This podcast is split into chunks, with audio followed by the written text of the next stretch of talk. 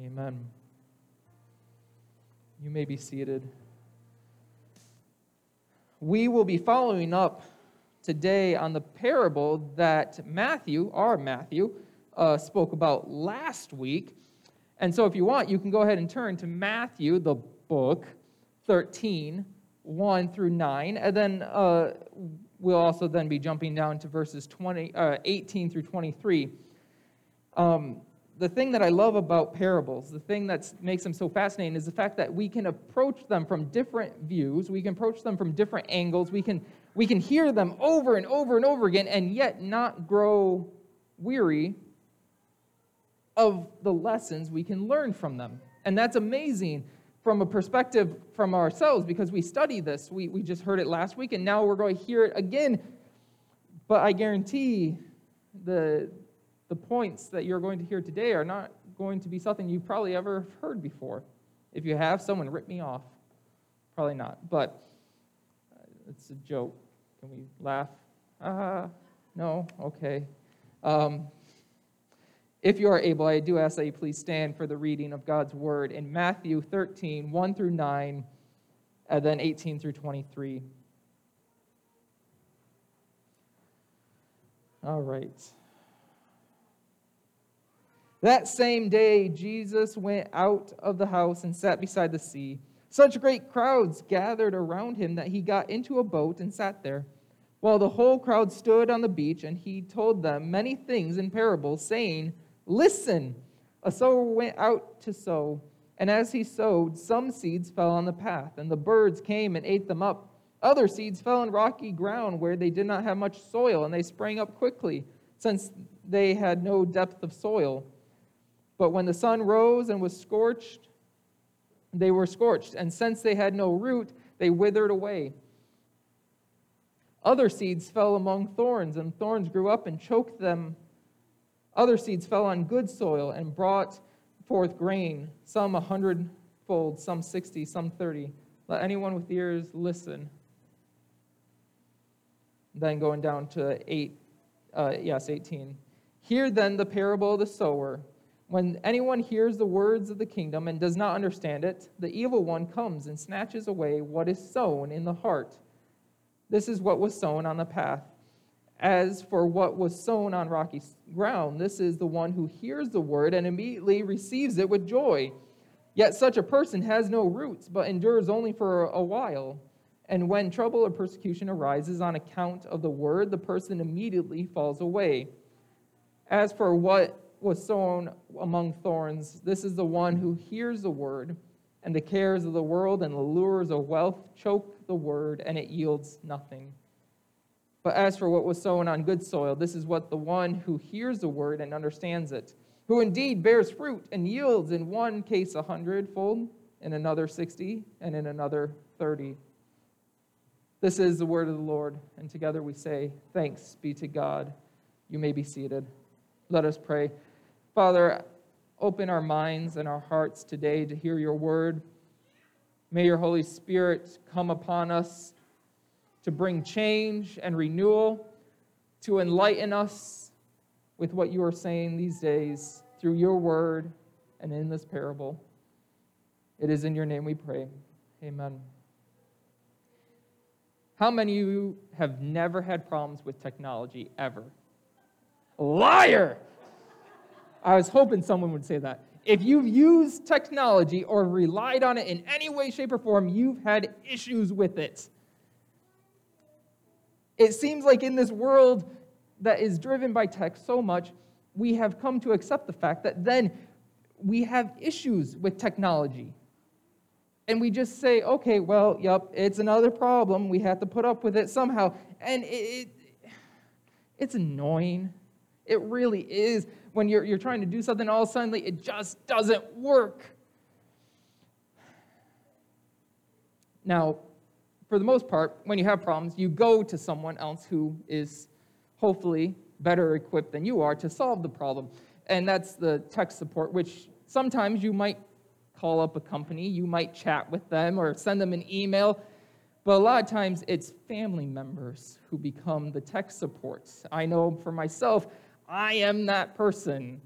I'm the one people call when they have no clue what's going on with their computer or printer or phone or anything else. And it's rare, if not impossible, for me to visit either side of my family, my biological family or my in laws, and not have someone ask me about something to do with technology. It's rare because, well, there's a lot that's going on, and they know that I am one who can fix it. But I don't mind that. I really don't. I, I enjoy helping people fix problems. It's something that it, it gives me a sense of accomplishment, and I know that because we do have such issues with technology, being able to offer that to others is a blessing. And so I don't mind that, especially my mom, who is my, my number one customer. I, I love my mother, but there's times where she'll even call me up on the phone and say, This isn't working. So I start working through the steps with her, and it works perfectly. Those are the times that she really hates me because she says, Why? I did the same exact thing you just said, but because I called you, it worked. Well, I don't know what to tell you. And really, I, I, see it as a way to pay her back for all the years she had to put up with me and my shenanigans. So uh, I don't charge her, nor do I charge anyone, really. I, I could, but I don't. Um, but the key that I have learned with providing support for others is to perform the proper troubleshooting. The proper troubleshooting. And just as we run into problems with technology, and we then need to troubleshoot it, we can, as a church, run into these same kind of problems when we proclaim the gospel now, here's one helpful hint. I, am giving you this one real early because you need to understand. There will never be a problem with the message of the gospel. If you are troubleshooting an issue of telling someone about Christ, never assume it's because the gospel has something wrong with it. The message of God's word is always true, always accurate, and it is never the problem. Now, a problem might be the way in which we are saying it. You know, if we're telling someone to love Jesus as we beat them over the head, that might be miscommunicating some of the things that we're trying to tell them. But the message itself is never wrong.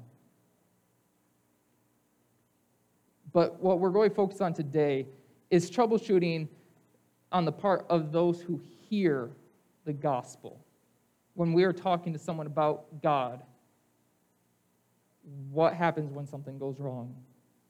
As we already know, the gospel is heard by so many people in all the different stages of their relationship with God. Some who have no clue who God is, some who have a bad idea of who God is, and some who just barely have begun to appreciate who God is. And so this means that we have to be flexible in how we address these problems, and we have to be able to troubleshoot them now, this is a bit more complicated than just like a phone where you can turn it on and off. You know, that's always the first thing. Turn it on and off, unplug it, plug it back in. It's a little bit more complicated than that. But what is so amazing is that Christ gives us here an outline of three different steps in which to troubleshoot this issue. And so today, you all are going to get certified in the Gospel Proclamation Verification Program, which is a completely made up program I just made up now to help you as you proclaim the word of God, as you go out to make Christ like disciples and you run into issues, this is what you do when those problems occur. First and foremost, uh, have, have you done the work? Have you prepared the soil? Any good troubleshooting program begins with the most basic problem. And Christ does the same here. Soil that has not been prepared cannot be expected to produce a crop. Plain and simple. If you don't put in the work, nothing's going to come out of it. I can take a handful of beans and peas and corn and throw it on the sidewalk. It's not going to do anything. I can throw it in the grass. Something might happen, but more likely than not, squirrels and birds are going to come and eat it. That's all that's going to happen. In the same way, when, when we as Christians go out to someone and we just start telling about Christ, but we haven't done any of the legwork, we haven't prepared the soil, we shouldn't be surprised then if the Word of God doesn't do anything in their lives, doesn't form a plant. So when you have this problem going, ask yourself have, have I done the hard work? Have I, have I tried to build a relationship with this person? Have I tried to actually talk with them, to share in their hurts and their pains, to hear their stories? Have I taken time to show that I, I'm genuinely invested in their lives, not just in putting a notch on my belt because I made another person say, I believe in God? Because there's a difference. And this is one of the reasons why, me personally, I'm, I'm, not, I'm not a huge fan of what is called random evangelism. The, the, the people who randomly go up to strangers on the street, you know, they have their little soapbox, they stand up and say, repent and, and believe and, and you need Christ, and because they're just randomly throwing seeds out there. And they haven't done any of the work to care for the soil, to build those relationships, to show genuine interest in the people's lives. And so 99.9% of the time, it does absolutely nothing to actually cause that plant to grow.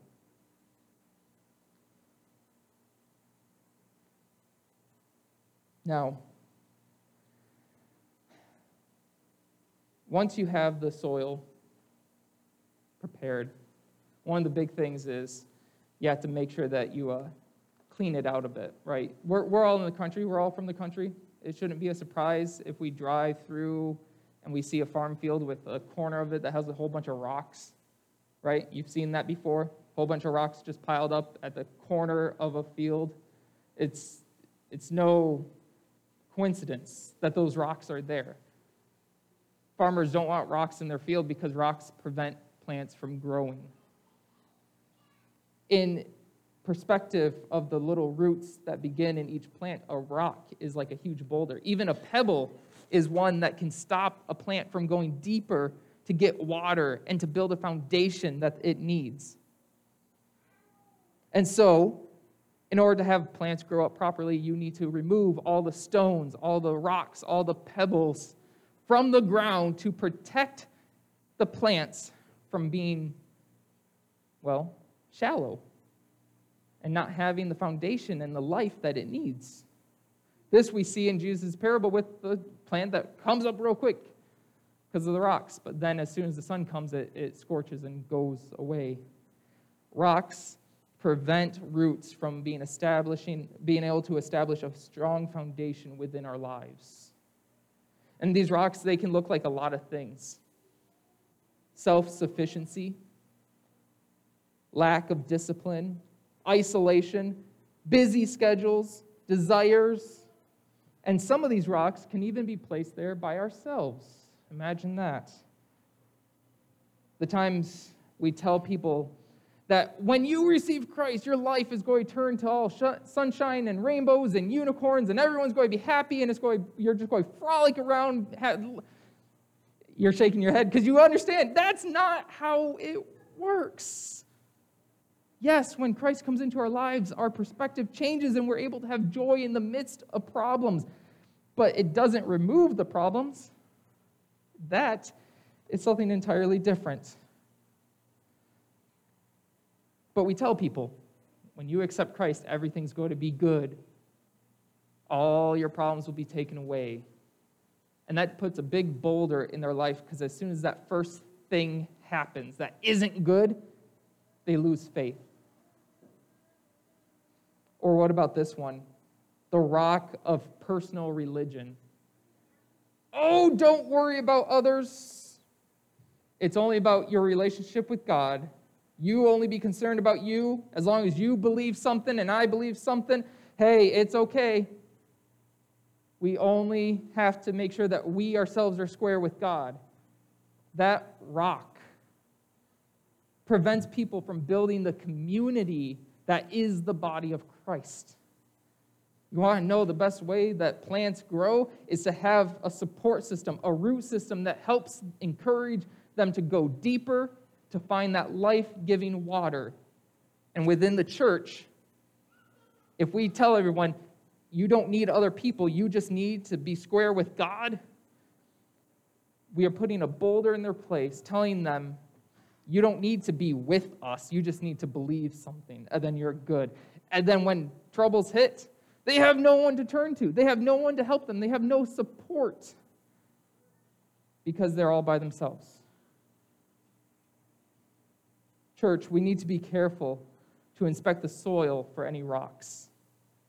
No matter how small they are, they can keep the seeds of God's word from developing a strong root system. Community is the foundation of these young plants.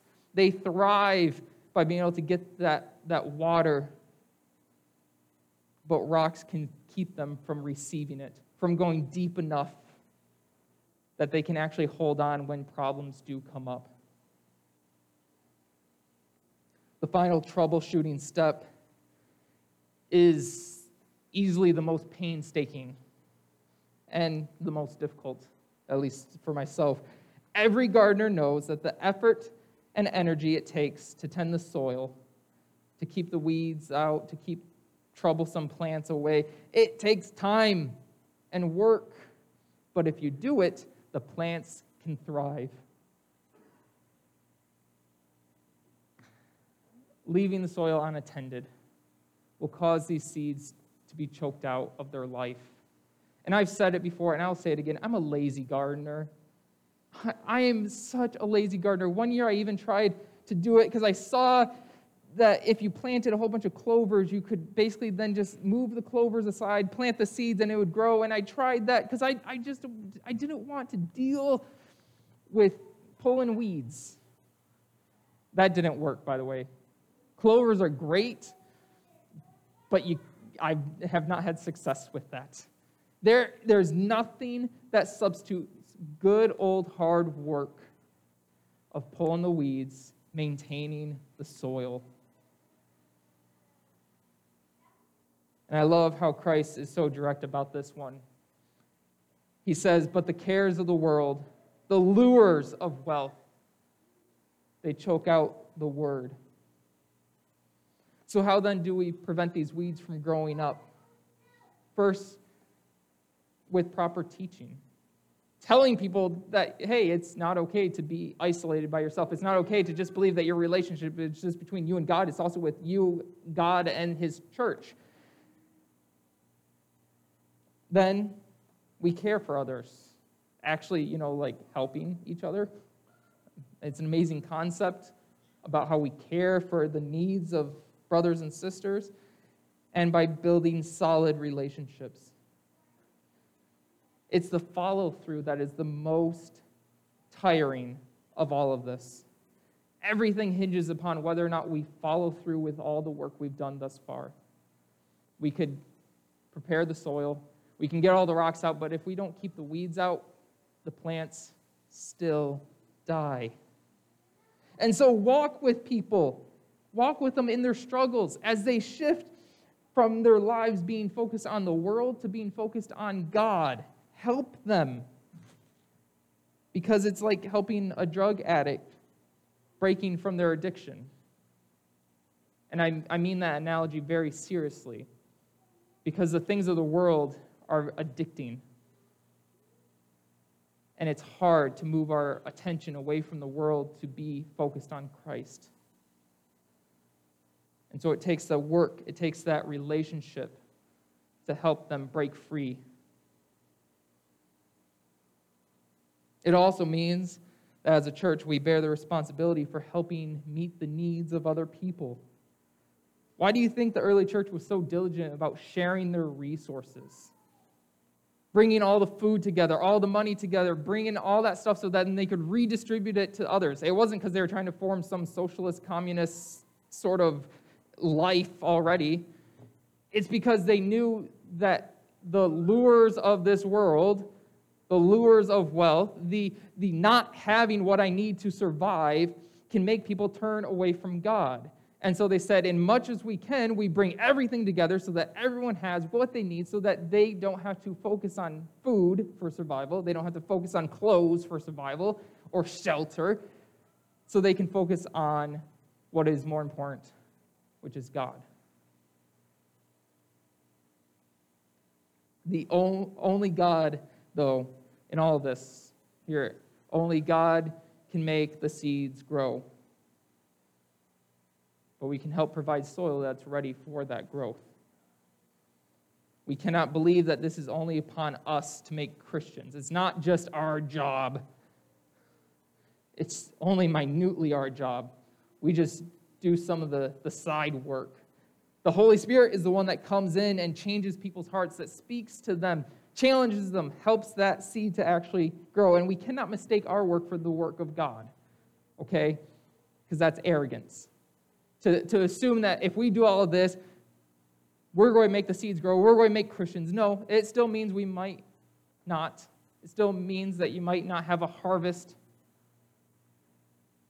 but we do the work regardless. And we trust the Holy Spirit to do His work. We still prepare the soil, remove the rocks, take out the weeds. And when we do all these steps, and God's word is able to go into these people's lives, it grows to a harvest that is 30 or 60 or 100 times. And we call that a blessing. Let us pray. Heavenly Father, help us this day to examine our lives, to understand that we have this soil all around us our neighbors, our co workers, the people at the grocery store, the people at the restaurant, even within our own house, we have these people. Help us to see the problems that arise. That as we talk to them about God, if, if it falls on deaf ears, Lord, may we continue to do the work of preparing the soil. And if we, we tell them about you and, and, and they just are seeming to not get it, seeming to be blocked by or be discouraged by it, may we look for those boulders that are keeping them from going deeper in you. And if we see someone being choked out by the cares of this world, may we intervene to kill that weed so that your word might grow and bring about a harvest within our lives.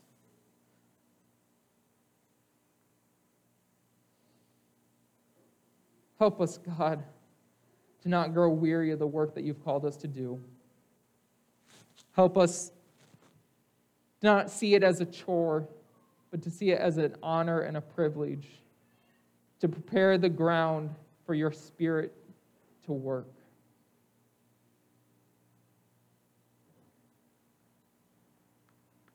As we close this morning, I encourage you to turn your hands towards heaven to receive the blessing of the benediction.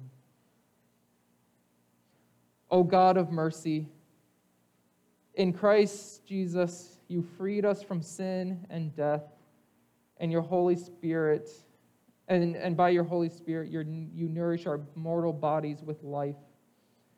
Plant us now in good soil, that our lives may flower in righteousness and peace.